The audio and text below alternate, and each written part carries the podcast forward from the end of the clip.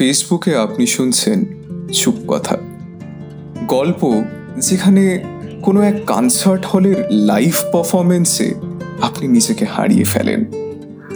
অসংখ্য ধন্যবাদ আপনাদের সবাইকে আমাদের এই বিনীত প্রয়াসে পাশে থাকার জন্য।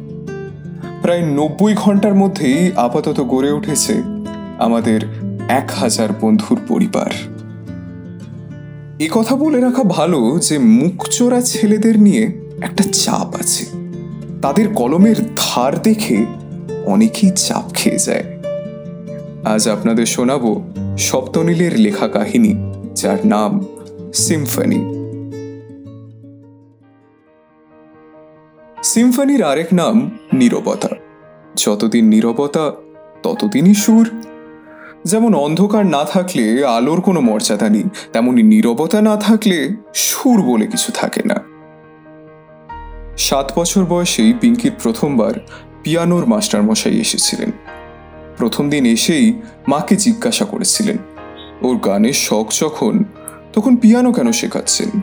গানটাই শেখান। থামিয়ে দিয়ে মা বলে "আহ, তা হয় না মানে ওর তো আর বিশেষ কিছু বলতে না পেরে ঘর থেকে বেরিয়ে যায়। পর্দার আড়ালে দাঁড়িয়ে মা হয়তো সেদিন খুব কেঁদেছিল। কারণটা অবশ্য মাস্টারমশাই একটু পরেই বুঝতে পারেন। যখন পিঙ্কি ইশারা করে বুঝিয়ে দেয়, তার মুখে কথা বলার ক্ষমতা ছোট থেকেই নেই। শুধু শোনার ক্ষমতাটুকুই আছে।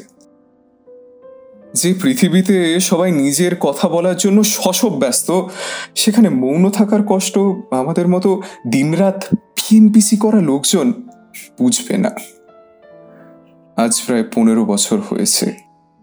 সকাল থেকে রাত সে আজও শোনে পাখিদের গান ট্রাফিকের হইহট্টগোল ফেরিওয়ালার ডাক খড়ির কাঁটা।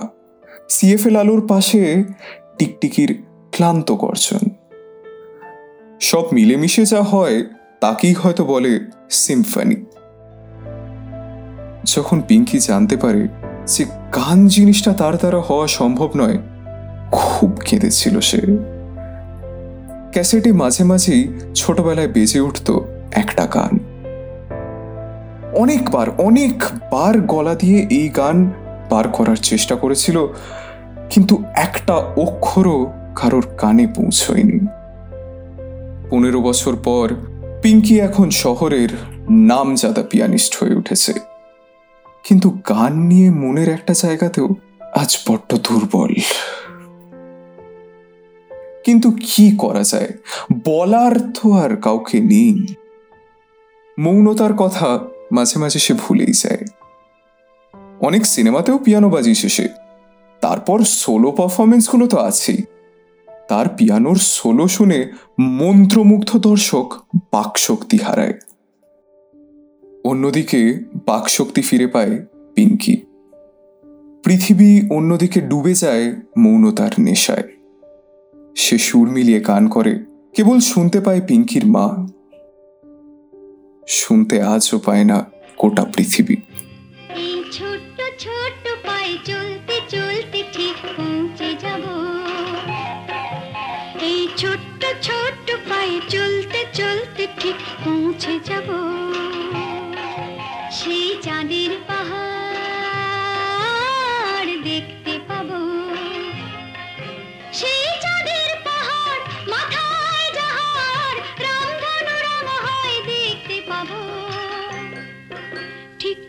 পৌঁছে যাব এই ছোট্ট